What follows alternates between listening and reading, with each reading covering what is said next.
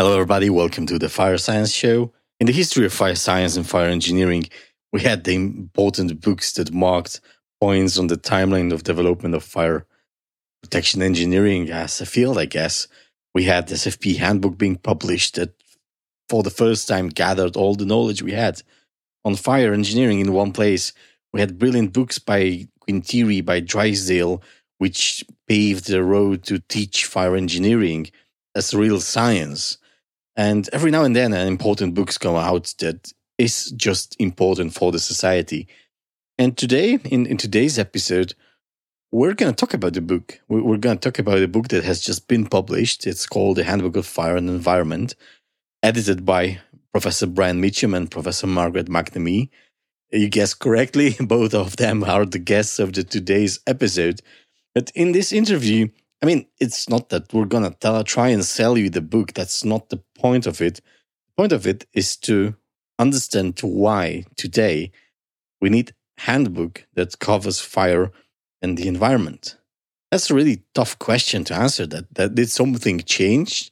Did we mature enough to start considering that? What do we even mean by considering the environmental aspects of fires? As I have been involved in uh, writing this book uh, through my chapter on fire and smoke modeling, uh, I seen the process. It was a really long and interesting journey to have this piece of knowledge delivered to the community. And looking through the book, I think it's gonna play an important role in our society. And if you take a while to accompany me in this interview, listening what Margaret and Brian have to say on why they wrote the handbook and how they want it to be used on what they expect of it to become. I guess you will share my viewpoint that book of this kind was very necessary for our profession and it's to benefit everyone. So if you want to learn more about why environmental issues should be considered when doing fire engineering, stay here with me. Let's spin the intro and jump into the interview. Welcome to the Fire Science Show. My name is Wojciech Węgrzyński, and I will be your host.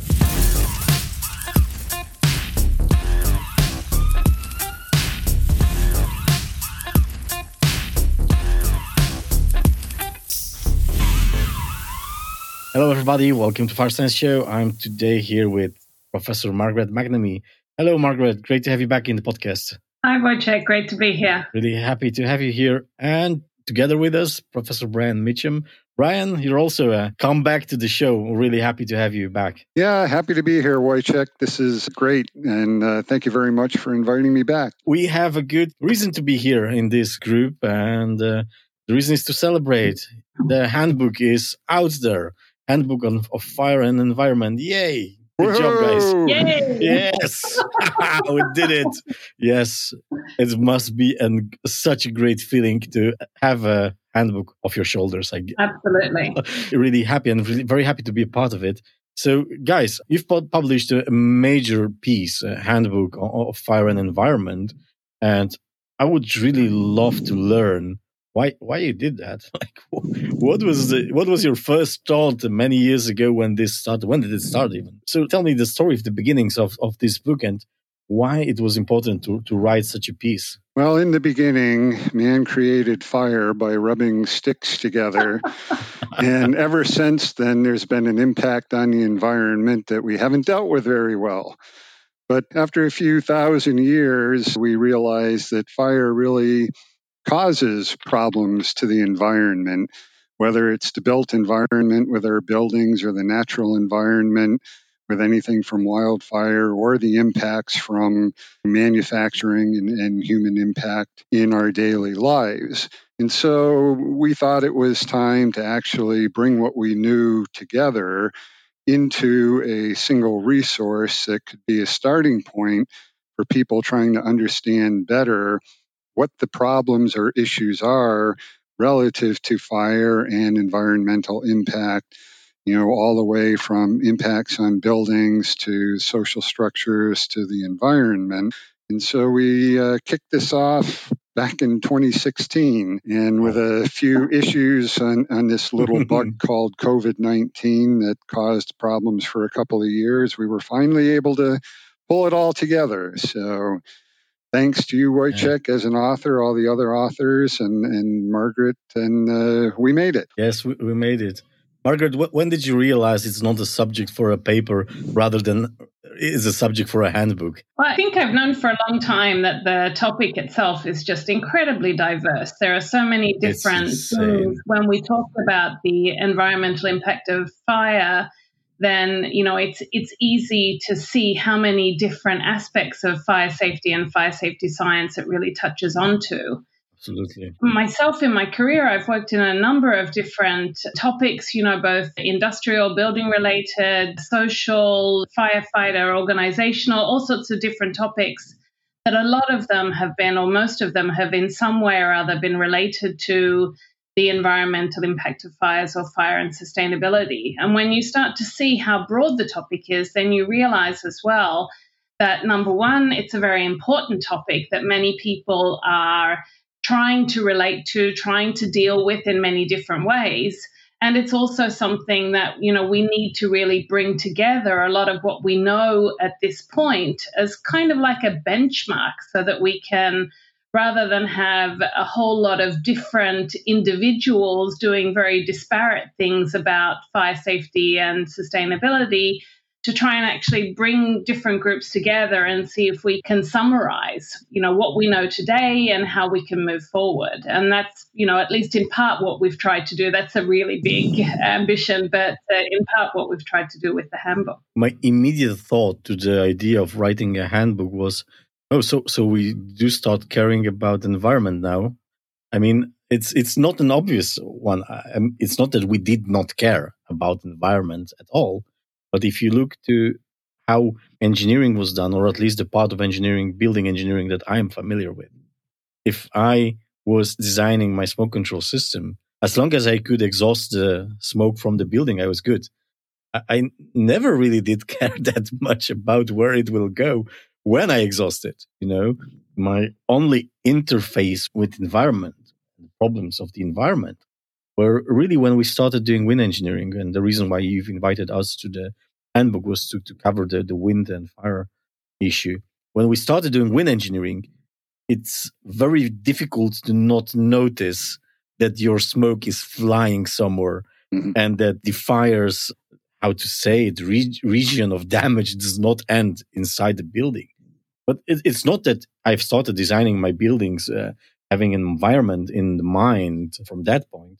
I recognize the issue, but it's not that I've started design. So, so you think we are in in some paradigm shifting moment where environment starts to become a really important piece of the fire safety equation? Yeah, I think environment, sustainability, and, and resilience are becoming social objectives, right? And fire safety engineers to be responsible actors in society have to take protection of the environment and the resilience of our communities and sustainability for the future as core values.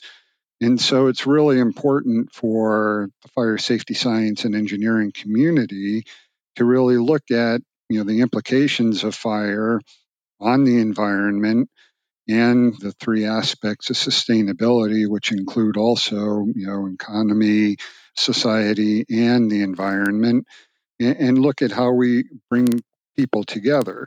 And so when we kind of laid out the book in this first edition of the handbook, we wanted to tell that story. So we start with kind of historically significant fires. We talk about fire fundamentals and your chapter on, on smoke modeling. We have emissions measurements so that we understand people get a picture of fire and, and how you model it and, and how you measure the impact. Mm-hmm. And then looking at fires in buildings, wildland fire, the chemicals and those impacts, and then how we can analyze and, and mitigate the fire. And the idea is, you know, we want readers from all disciplines and all interests to look at this, and they might have different starting points.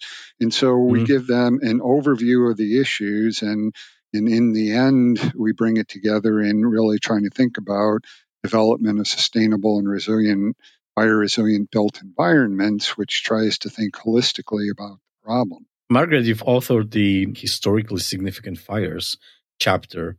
I, I wonder, going back through the history in a structured manner to write a handbook chapter, and uh, it's a lot of work to write a handbook chapter, you guys, you know. I, I don't know if you realized before, but oh boy, that, that's a journey. Anyway, going in a structured way through the literature, through the historically significant fires, like what were your realizations about where we are now in terms of recognition of environmental issue? I mean, we had some huge catastrophical fires, but outside of this few, you don't really hear about the environmental aspect that much. Or you had a different view when, when you went through literature? Well, I think when we went through the literature, there are so many historically significant fires that we could have chosen. And when you go through the literature on different types of fires that have had a significant impact from one point of view or the other, then often you don't get a lot of information about, okay, well, what was the environmental impact of that particular mm. fire? Because historically, we really haven't looked at it from that point of view. Historically, we've looked at it from the point of view of, okay, how many people have been impacted? Or has business been affected, or how many buildings have been impacted, things like that, and not so much about emissions or trying to understand what the cost of replacement of different types of products that were involved in the fire and so on. So uh, it turns out that when we were putting together that that chapter, a lot of the fires that we would be interested in putting together more details about, because I think that it would be interesting, hopefully, for the reader to be able to access that kind of information, then we don't have a lot of environmental impact type information available for some of the big fires. And, and that's something that I think would be interesting in the future to try and produce, say, a new analysis of some of the big fires, looking through a different sustainability or environmental impact type of lens. But some of the fires that we've chosen have been chosen particularly because of the fact that they were fires that were seen as being environmentally significant at the time that they occurred. And so people have um, made an analysis of and saved information about what the environmental impact of those fires was. And in some cases, you do find that legislation has changed as a result of the fire and the environmental mm. impact of the fire, the Sandoz fire, for example. Uh, but we're also trying in that chapter to push things a little bit in terms of understanding that it's not just the huge fires, the, the big industrial facilities or something like that, that are causing an environmental impact, but also the everyday fires that occur mm. on a regular basis over a period of, you know, a year or whatever. Then they are accumulating to give a significant environmental impact as well. Uh, and so, I, you know, I think that we need to be able to think of this in many different ways when we're moving forward, in order to be able to understand that it's not just industrial type fires that we need to be making a consideration of the environmental impact, but all fires. I love how you position that because you don't have to burn a chemical factory to produce a very nasty substances in the fires. I'm. It's just the way what fires do; they produce nasty substances and that's what you release mm-hmm. to the environment. And you've also mentioned Sandoz fire, which which brings me to a question that I just wanted to ask you. In Sandoz, there was, if I recall it correctly, it led to um, significant pollution of the, river Rhine with uh, mass deaths of fish and over a long, long distance of the river. So it was definitely a, a local catastrophe for the ecosystem. So I personally, for me, the pollution is smoke. You know, the I'm I'm a smoke control engineer. I'm sorry, I I think in smoke, but maybe even more importantly, there's uh, soil pollution, there is water pollution, and what is very interesting when you start to look at it from a holistic point of view, this does not necessarily come from just fire. Even the extinguishing action even the chemicals we use to contain fire, even those are in some way dangerous to the environment. Uh, uh, and if you want to look at the big picture, you have to take them into account. Maybe you can bring me uh, into the, the world of soil and water pollution and the other aspects that smoke engineer would be blind for. I'm sorry. Yeah, it's certainly important to think of the environmental impact of fires as not just being through the plume, so through the, the smoke emissions, although that is a very important aspect. But also in terms of the fact that the plume can then lead to deposition or the debris can lead to interaction with the soil or uh, the fact that you can have emissions coming into either surface or groundwater. But also that those are all your immediate local types of environmental impacts. But we also need to try and understand that the environmental impact of fire is not just related to that. It's also related to a more global understanding of environmental impact that comes from the more uh, environmental field, if you will, rather than from the fire safety science field originally. And that's through thinking of things in terms of the total life cycle, mm-hmm. if you will, of the product. And the fact that if a product is involved in a fire, then that cuts that life cycle short. And so you would need to then replace that product in many cases. And the replacement of that product before it's able to continue its full life cycle, that also has an environmental yeah. impact. And by not understanding that, by not including that, then we would be significantly underestimating the benefits of making sure that we actually avoid fires so, not just by avoiding the emissions from the fires, but also avoiding the fact that we would need to replace those products so that they can complete their life cycle, if you will. I think that you also bring up an important point that we see here in the, that we tried to cover at least in the handbook by having chapters on things like okay well what is the environmental impact of the mitigation the mitigation aspects that we're trying to introduce in order to be able to uh, mitigate the fire. So things like using different types of chemicals or using sprinklers or different building methods and things like that that, that can change the way that a fire could occur or the development of the fire. And recognizing that those mitigation activities may also have an environmental impact. I really love how, for you, this environmental care and sustainability and and resilience truly are like one thing. Like eh, if I talk you, like, you just jump from one to another, like they're one exact same thing. And I think that's a very nice way to think about it because these things are like so connected to each other that they, they maybe essentially are one thing, but many engineers would not think like that. So I, I hope the message of the handbook and what we are doing outside of the handbook, all, all these talks uh, that, that will help build this uh, message in people's head because once you realize that, once you start thinking in that way, it's inevitable. You have to deal with uh, the, the, environmental consequences of your fire. Like there's no way out. It's ridiculous to not do that. So it's subconscious what you do, but I really appreciate it. I, I like it a lot. Um, Brian, to what extent wildfires were a thing for you when we, you've started work on this handbook? Because if you think about the scale of the fires, I think emissions from a single huge wildfire would stop emissions from any petrochemical plant fire. Maybe I don't. I don't know that. That's an opinion, not a fact. But but wildfires seem to be a significant contributor to the environmental damage, and they are in the book. There's a chapter on wild and fire. There's a chapter on mitigation strategies for wildfires. So you've obviously thought about that. I would love to hear, like, to what extent this was an important thing and how you place this fire risk against, for example, building risks or industrial risks. Yeah, it's really a pretty complex topic.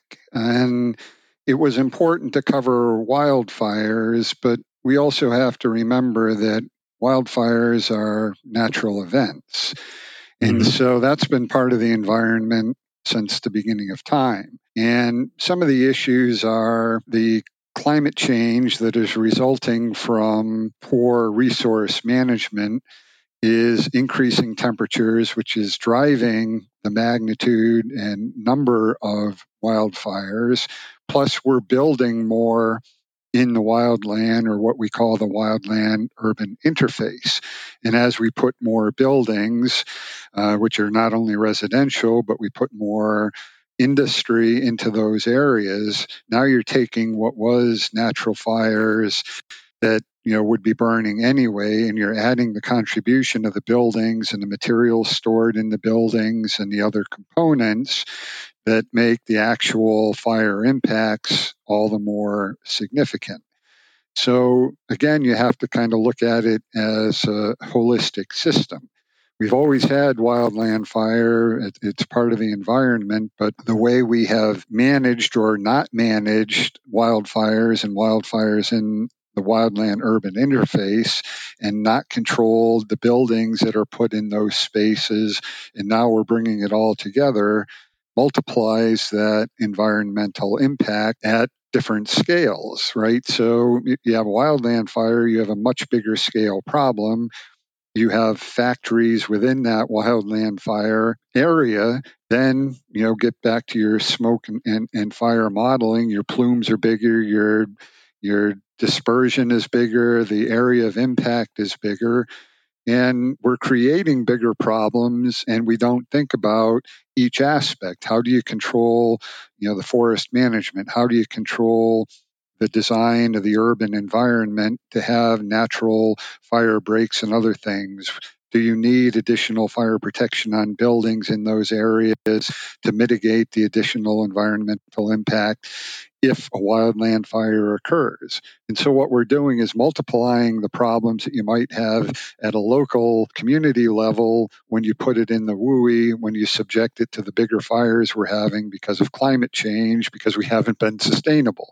So, it's back to it's all integrated, and we really haven't thought enough about it obviously because we don't have very good solutions yet. I like this way of thinking as it leads to producing solutions. Now, as the handbook is, is published in the SFPE Engineers series, let's try to do some engineering. So it's also meant to be a useful tool for engineers. I think you've either said that in the introduction or in the green room. It's like for an engineer to you know, take the book to the hand and work with it on, on this aspect. So I, I first thing that comes to my mind is how do we measure environmental issues? How do we measure environmental issues of fires and impact? You know, I think that there are a lot of answers to this question, and it's a surprisingly uh, multi layered question yeah. in some ways. Depending on what aspect of the environmental impact of fires you're interested in, then there will be different input provided to you, I think, in the handbook in a number of the different chapters. So, in order to be able to start looking at what the environmental impact of fires is, uh, then you need to understand, say, what is a fire and how does it develop and, and what kinds of emissions are, are going to be produced. How do you characterize what those emissions are? Where might those emissions go in terms of how they interact with the environment? And then what kinds of models do we have out there that these this kind of data can be input into. And and there are a number of different chapters in the handbook that can give you guidance on lots of different points of this. And, and I think one of the things that we've been sort of talking about that each of us comes back to this whole idea of looking at things holistically you know, is both within the chapter that I, I co-authored on tools and techniques for impact analysis, where we're looking at life cycle assessment types of mm-hmm. techniques mm-hmm. or life, life cycle thinking. Uh, so different types of models that maybe aren't a full life cycle assessment, but are using that kind of methodology in order to be able to approach the complexity of the fire and environment question. But then also the final chapter that maybe Brian wants to speak to more that is, you know, about trying to put together a methodology where we can look at the multifaceted aspects of, say, an engineering approach to design to make sure that we, you know, we take care of different both fire safety and sustainability type questions when we're in the design process. Yeah. I don't know, Brian. You were we wrote that chapter together, but you were the genius behind the basic idea that we we discussed. The mastermind. the mastermind. yeah. Well, I don't know about genius, but I mean, mastermind. Yes. It, you know, if you look at the, the structure of the book a little bit, what we try to yeah. do, handbook, is take you from the fundamentals, from the fire, the smoke modeling, emissions, to buildings, to wildland fire, and, and tools, mitigation strategies, and then looking at how it all comes together. And you really do that. Like what Margaret just said, what is the fire? What emissions does the fire produce? Where do they go? How do we measure what they do there? And how do we mitigate what they do there? it's all like it's that's table of contents of the handbook. Like really, there is a chapter for every of these questions, and I, I certainly appreciate that very much. So, so then we reach the, the final chapter, the Safer BE methodology or framework. So, go on, Brian. T- tell us more about about the concept of, of this. Yeah. So, what we wanted to do was tell the story, right? You have all of these issues that are important to understand. And if you come in from a different discipline, you have a different understanding. So some people will start at the beginning and others will come in later in the story. But at the end of the day, the intent is really that we should be thinking about how we develop sustainable and fire resilient built environments. So that's the safer BE idea. And mm-hmm. that's really made up of three components uh, sustainable and fire resilient buildings, infrastructure, and communities.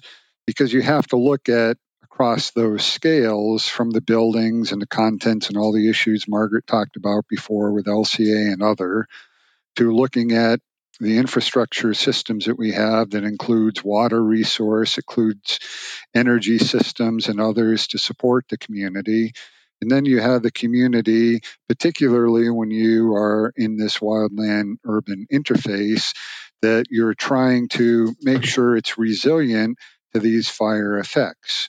And so you can't look at any of those scales, the building, the infrastructure, the community, without thinking about what are attributes of sustainability that a community or a building owner or an individual is trying to put into place and how could fire cast a problem on achieving a sustainability objective or actually work to counter that by producing a bigger environmental impact because you didn't consider fire as part of your overall sustainability concepts.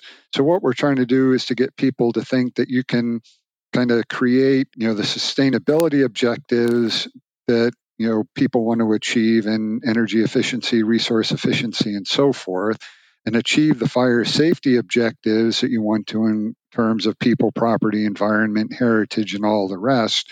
But you do it holistically so that you don't take, for example, the intent to make a building energy efficient for sustainability reasons without considering the fire impact of the photovoltaic system as an ignition source or insulation systems that may be combustible or structural systems that may be combustible such that uh, sustainability for one purpose creates a, a, potential fire problem. You try to balance the sustainability objectives with the fire safety objectives so that you have a robust system from a sustainability and fire resilience perspective. And then you can scale that concept from the building to the connecting infrastructure to the community so that you have a holistic approach to this idea that a sustainable future is one that requires a fire resilient space. And I think that's what we're trying to do is to create not only the thinking there, but in the future, tools for helping to actually design for uh, sustainable and fire resilient built environments. So it, it's kind of laying the groundwork for hopefully much more development in the future but trying to get everybody to kind of think in this way so that the decisions they make about building fire safety design and about sustainability design are integrated and also community design and so forth. But then again, at each of these levels, at each of these layers, you need to be able to identify the issues, measure the issues, design some scenarios to consider. I guess these are the parts of the framework that really go into the work. It's not just uh, philosophical thinking about uh, let's think that the most holistic way I can think about the fire scenario it, by identifying, measuring them, and and finding the answer. And, and I think you know one of the beauties of the way of looking at things like this is that from a fire safety community point of view, then we obviously are very focused on the idea that trying to meet or introducing extra regulatory sustainability objectives into the design process has had some unexpected impacts on fire safety. But I think, you know, historically, we can also see that some trying to meet some of our fire safety objectives has also had some sustainability implications. And so the model works in both ways. It can help us by, you know, bringing these two topics together then it can help us both to make sure that any of the mitigation activities that we take part of in order to be able to create something that is fire safe that they don't have unexpected sustainability implications and the same in the opposite direction and i think also and this may be counter to most engineers way of thinking but we tend to go into details before we understand the problem and really, what we're trying to do here is to lay out the problem so that you're solving the right problem instead of solving that piece of the puzzle that you can quantify and feel comfortable with. And whether it's performance based design that I've been talking about for a few decades now, too many people solve the wrong problem by looking at it's like the drunk looking for the car keys under a street light you know, when the car is two blocks away. So why are you looking under the street light? Well, that's where the light is, right? So if you're only looking at that part of the mm-hmm. problem that you know how to tackle, you have no idea whether or not you're creating more problems in the bigger picture. So at least I personally didn't want to go to too many details to tell people how to do this until they understand what the problem is, because then we'll fall right back into well, what's the size design fire we should use, and and which uh, you know product of combustion is the most environmentally toxic that we have to deal with, and and that kind of misses the picture that you need to do this holistically with with the other members of the design team, the planners, the community, and so forth. Yeah, without the bigger picture, you're not really seeking for the answer. I can give a lot of examples where sustainability objectives would create this unexpected impact on fire safety. I mean, out of a hat, facades and the way how they've evolved is like number one example. But but there's there's more. Even batteries in buildings, energy storage in buildings. That's an answer to a sustainability problem. How do we store energy? How do we prevent blackouts by introducing uh, something that's possibly dangerous? Even electric vehicles uh, is in a way an answer to sustainability issue that we need to change the modes of transport to, to non-emission ones. However, in, in, my country, it doesn't work. It's just with coal-based uh, power plants. It's like uh, it doesn't hit the hit the point. To be honest, even Poland is going to get into the future soon. Yes. You'll see. with, with, the, with, the, current coal prices, it's it's sooner than ever. But um, maybe you can give me a. Do you know an example of, of fire safety objective that really affected sustainability? Yes. I mean, one of them is the fact that we see firefighting foams have come very much into question, for example. So, the fluorinated foams that we know have some very significant implications for the mm-hmm. environment mm. because of the fact that they're persistent chemicals mm. that stay in the environment for long periods of time. And so they tend to get into the water system. They can contaminate different areas where they've been significantly. So there is something where we've made some choices for fire safety that then have led to some questionable results from a sustainability point of view. But there are other examples. I mean, um, a, a, number of different flame retardants have been questioned, for example, and certainly a lot of the research that I've done has tried to bring, say, maybe a more balanced approach to that discussion of when can we see high fire performance through flame retardants as being a good sustainable solution and, and when should we be seeking other sustainable solutions? So the, the question is is often quite complicated. I was just going to say it, it, it works in the other way. There are fire mitigation measures that are sustainable solutions. You know, and a good example of that is sprinklers right? There's mm-hmm. a good study by FM Global, there's studies by BRE, right? If buildings don't burn down, if you can control the size of fire to being much smaller, you're reducing the environmental impact. And particularly with sprinklers, that's a lower amount of water than, for example, the fire service would need if they're responding to a fire to put out the fire. And so we know that by controlling the size of the fire, we're controlling the environmental impact. And that's a sustainability measure as well. But where do you see sprinklers as a sustainability objective fit into any building regulation? You don't. You see policymakers talking all the time about we have a new European Green Deal. We're trying to do more to save the planet. Okay, put sprinklers in buildings. You save lives, property, and the environment. Nobody's thinking that way. So it's got to work both ways. And that type of thinking helps us look at photovoltaics, energy storage systems, building envelopes, you know, urban design in the wildland urban interface, putting buildings close together and getting radiant ignition. Right, this was a problem we had centuries ago that we thought we had solved. Right, conflagration, which we're seeing again. So we just have to be smart about what we're looking at and, and how we apply what we know to the problem. If I apply Margaret's mindset and try to look at sprinklers, it's an evident uh, life cycle thing, you know prolonging life cycle of a building. If it doesn't burn down, it lives longer. That's as simple as that. You don't have to replace it. You don't have to fix it to the extent where you would have if it was a fully damaged building. So, so that's brilliant. And I also had a podcast episode with the Swiss engineer, Ingo Riess. He's a tunnel guy. And Ingo was talking about resilient tunnels.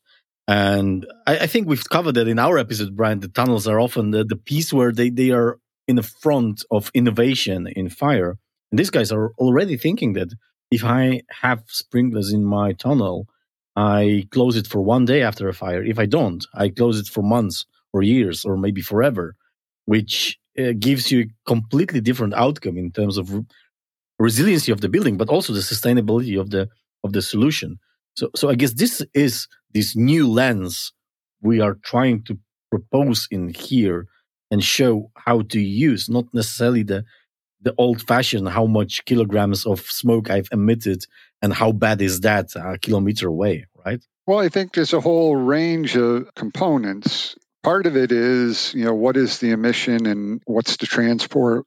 What's the deposition going to be and what's the impact locally or globally from that? But there's also, if you don't have that fire and you don't have that emission, then you don't have to calculate that. And mm your impacts are lower hmm. overall. And as a benefit, you get a more resilient built environment because you're you're not replacing materials and all the rest. And so the measurements, the impacts, the scale doesn't have to change, but the solution in terms of thinking how you can reduce the impact maybe presents more opportunities at the design stage, which haven't been necessarily considered in the same framing.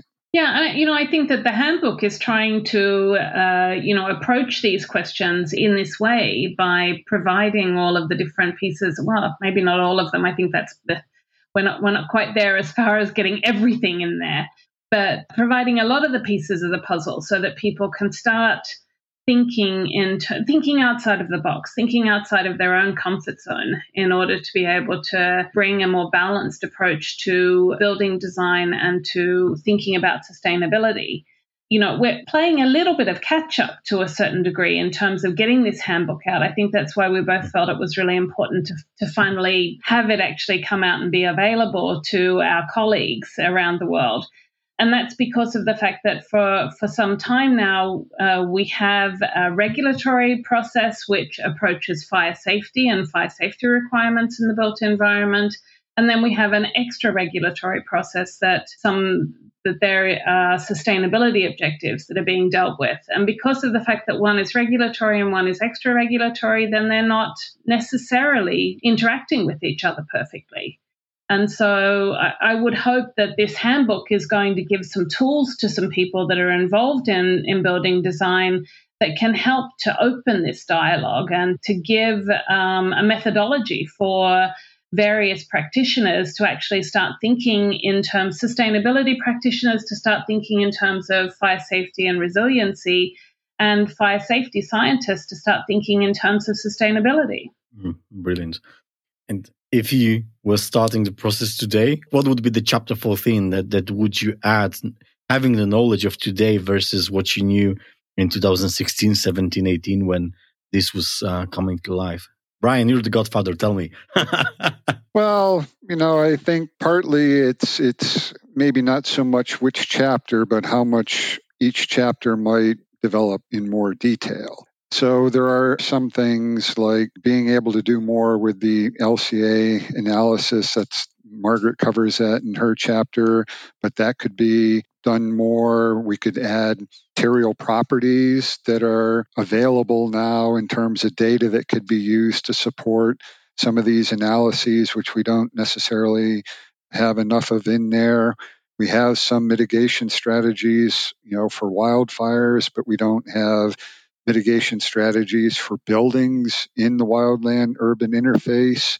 You know, some of that can build from the general chapter on mitigation strategies for buildings, but as you co-locate these buildings differently, mm-hmm. you have different hazards and, and different mitigation strategies that you need to think about. I think more on the suppression side. I think we have a good chapter on firefighting chemicals, but that's really a very big area that you know that's could could area. have many other topics in terms of it's not just the chemicals but interactions.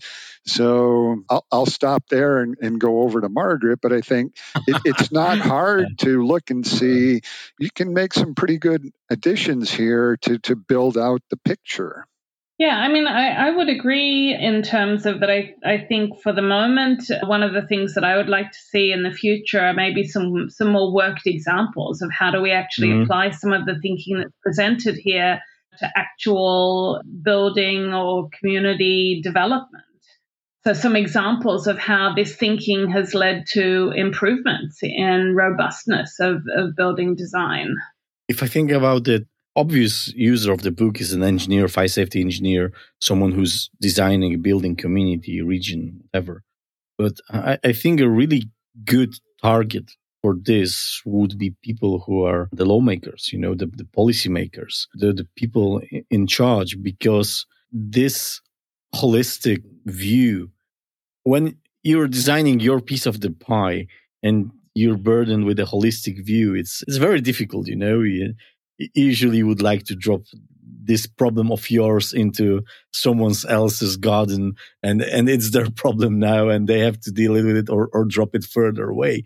So holistic thinking is not easy in in in fire safety engineering which is traditionally done in silos which it should not be but it, it is what it is. But i think lawmakers they they have the, the full field. They have possibility to really change the playing field the, the whole thing to, to promote this type of a holistic thinking and this type of creating the world, seeing not only the most immediate aspects of, of the fire, but seeing the greater picture. That would be a beautiful world if, if legislators were like that. Yeah, I think we tried to target this book for almost everybody, right? I, I think we tried to leave the policy kind of ideas to the end to build up to that if you didn't have the background to understand it. Mm-hmm. And you could start there if you had more knowledge. But I think it would really benefit policymakers, but I don't think they're the only ones. I think it's the people mm-hmm. advising the policymakers oh, yes. that really need to be thinking about this. And what I would really see as a win for the use of the handbook is having it used in multidisciplinary education courses. So be a part wow. of ecology courses, be a part of fire safety engineering courses, be a part of architecture courses, right? The, to get to systems thinking, you have to start it when you're early in your education. More and more, the education process pushes you into a narrower and narrower way of thinking to demonstrate your expertise when the problems are complex and need integrated solutions. So I would really be happy if universities around the world use this in a variety of different disciplines as part of educating the next generations about how these big problems need to be thought at a more systems approach and then that would percolate up through the system, through the policymakers and those that advise them. But you know, we're really trying to give a big picture to people of it's a big problem. It's got a lot of components, but here's kind of a structured and a systematic way of getting you through the problem and a potential solution if we're willing to take it on. So, so even non-fire experts, or may, maybe even especially non-fire experts, because this is uh, a complete pill of knowledge that even a non-expert can swallow and build their expertise as they process through the book. I guess that that was also a reason for for structuring like that. I think it's a it's a brilliant piece of, of educational material for non-fire expert who would like to understand this impact. And I hope you know in the in the next edition. I mean, now we're enjoying the first yeah. edition, so we don't want to spend too much time. Yes. but in, nonetheless, if we if we look forward a little bit, then you know I would hope at the moment the handbook is very much about fire safety engineers talking to each other about the way that they think about fire in the environment and mitigation of fire impact on the environment. But it would be nice in future editions to also see non fire scientists writing chapters about, you know, what is their take on how fire safety impacts on sustainability from their point of view, from the sustainability point of view.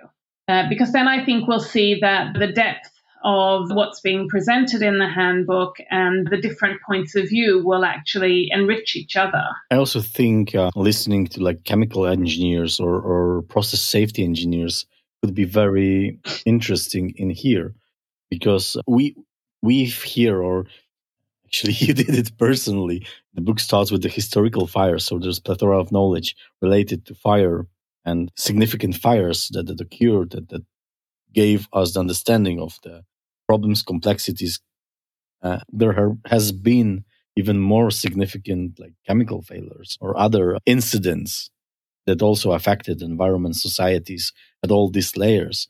And I'm pretty sure we can exchange the, the knowledge cross disciplinary, even uh, things like earthquake management and the things that we see now in WUI con- communities. You know, there I, I personally see similarities in how we manage the community response to a large threat that occurs in a certain region. And then this is for, for me, it's something that could be a nice addition as as the handbook develops in many years from now. I hope. Don't make me rewrite the chapter, please. we don't make you do anything. We volunteers only. I know, but it's hard to say no. it, it's it's hard. you did such a great job too, Wojciech. So. it's hard to say no, and you know that. anyway, uh, yeah. for me myself, uh, as as we're moving towards the end of the interview. Personally, it was really nice because I'm so used to doing CFD, and you've asked me to summarize uh, the models, and I realize CFD is not the sole model, uh, even though in my chapter I've placed it as something for near field. Like it's not very feasible to, to use CFD to understand uh, the consequences around Boston if the fire is in New York. It's, it doesn't make sense to, to do that because we have other tools to do that. And I knew these tools because in, in my professional career, I've used some of them. I, have done some release analysis, like large uh, industrial accident analysis, and so, so on. So it was very refreshing to to go back and try to really g- give a good summary of what we do that. And it was very refreshing to see many of these models still being developed, many of these things still being maintained and and so many great new things that that happen in in the field of understanding the missions. And now it's uh we have this this windy thing now today. We, we didn't have that five years ago. It's a great tool online tool where you see the weather around the world. It, it shows you winds but you can see you can literally spot fire plumes in that software if you turn on the the particulate matter layer you really do see real life images or measurements of where the smoke from large fire goes. It shows you active fires. I think it's really brilliant. And because it's so accessible now and so obvious, uh, you can just, you know, turn on the map of Siberia now and check out how many fires are going over there right now. You can turn on map of Ukraine where literally you can see the front of the war because of the fire layer and you can see emissions from that. This is also something I don't think we've thought about that much for the last decades, even. Brian may remember that. me, me and Margaret know for decades. I don't think we've thought about war fire emissions, and yet uh, very nearby me, there's a big issue with that. I guess also something to, yeah. to think about for future. I actually have some colleagues who, from the university in Lund, who are, are doing work on um, fire emissions through war mm. fires, but they've been mainly focused on Syria and uh, places like that. So, not the Ukraine, although obviously the Ukraine is a very high profile war at the moment where, where we're definitely seeing fires. I know, um, for example, there was a fire that was started through shelling very close to Chernobyl mm. early yeah. in the war with a possible um. So, I mean, these kinds of things can have huge implications. But one, one thing I wanted to catch on to there, where you were speaking about your own personal insights when you were writing your chapter, I think, you know, Brian, you would echo if I say, the book would not have been possible without the fantastic contributions that we've received from the various chapter authors from around the world. And I know from my point of view, I've learned so much by reading the various mm. chapters. I, have been working in the area of the Im- environmental impact of fires for almost 30 years. And there's just the field has matured so much during that period of time. And there are people around the world making significant contributions in this area and have offered very generously of their time to write chapters like mm. yourself being inside the the Dropbox, I had a sneak peek, and I really liked it. We didn't talk about that much, but there's a chapter on waste fires in the handbook, and it's so relevant to Polish problem. We we had so much problems with with waste fires, and it was a it, it still is a significant thing to discuss. And for example, the fact that that such a topic comes to the handbook and is so well laid out, it's it's very useful and beneficial, and uh, I will definitely use that chapter for my own. and it, to echo Margaret's comments, we're indebted to all of the expert authors who prepared these chapters and helped to uh, educate all of us, right? Because we all have learned a lot. We none of us can be expert in all the areas, and I think we've just been really fortunate to be able to have gotten so many experts in the diversity of areas we covered to provide really good chapters, informative, pointing to even additional resources to go in more detail. And for me, this is what a handbook should be, right? This is where you go, you know, to start with, to learn from the experts and mm. to, you know, pique your own curiosity about where to go from there solving problems it helps with that but it also launches you know exploration and i think you know that's a good outcome as well and and we're indebted to you Wojciech and to all the other authors. So you know a big thank you to all of you. Let's finish on this on this very very positive thought. So uh usually i would ask people for resources but uh, in this episode this is kind of obvious. I'll just drop the link to the handbook in the show notes Look, you know, yeah. when I was looking at it on Springer, you can either buy the whole book or you can buy individual uh, yeah. chapters. So, uh, yep, yeah. that's a good opportunity there. Yeah. and I, I, know a lot of our colleagues around the world have uh, access to mm. Springer mm. through their university accounts or through a variety of accounts. So, you should definitely check that out before you actually end up buying the book to make sure that you don't have uh, access to a copy through a connection through your organization. But otherwise, we hope that we've been able to jam pack it with so much information that it's worth, uh, you know, actually buying a copy. And it's gonna look extremely well on your on your shelf. So a go-to resource. I mean, this is definitely a go-to resource. Okay, guys. Um, thanks for all the work at the handbook and this little interview we just had. It was a great time, both participating in this project and listening the masterminds behind it on why they wrote the book. So yeah, thank you so much, guys, and and see you around. Thanks, Wojciech. Thanks a lot, Mike. And that's it. Thank you for listening. I hope I did not oversell the book. I'm a lousy salesman. Uh, that was not the point to uh, lure you into purchasing this magnificent handbook. I really hope you will understand the mindset of Brian Margaret and, and to some extent also mine in why environmental effects should be considered along with fires. What does sustainable built environment mean? What is resilience of the buildings and how all of these things interplay together? So I, I don't have very much to add into this uh, summary. It was a joy to be part of writing a handbook chapter. I mean, I always dreamed about writing a handbook chapter. There, it has this nice clink to it, you know. I wrote a chapter in a in a handbook. So yeah, I, I, was very happy when Brian has asked me for this chapter, and together with my co-author Tomek Lipecki, we've done our best to summarize the knowledge we have for far field and near field modeling of fire emissions. So I hope it is useful to a lot of you. If you have any further questions, comments, you would like to share your opinion about the chapter, please reach out to me. We're very, very keen to hear them and improve our work and deliver you even better content in the future. So, yeah, thank you for being here with me this Wednesday. And as usual, next Wednesday, I'm here with another interesting interview for you. Cheers. Bye.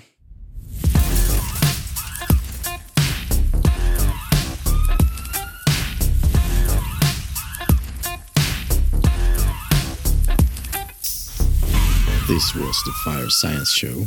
Thank you for listening and see you soon.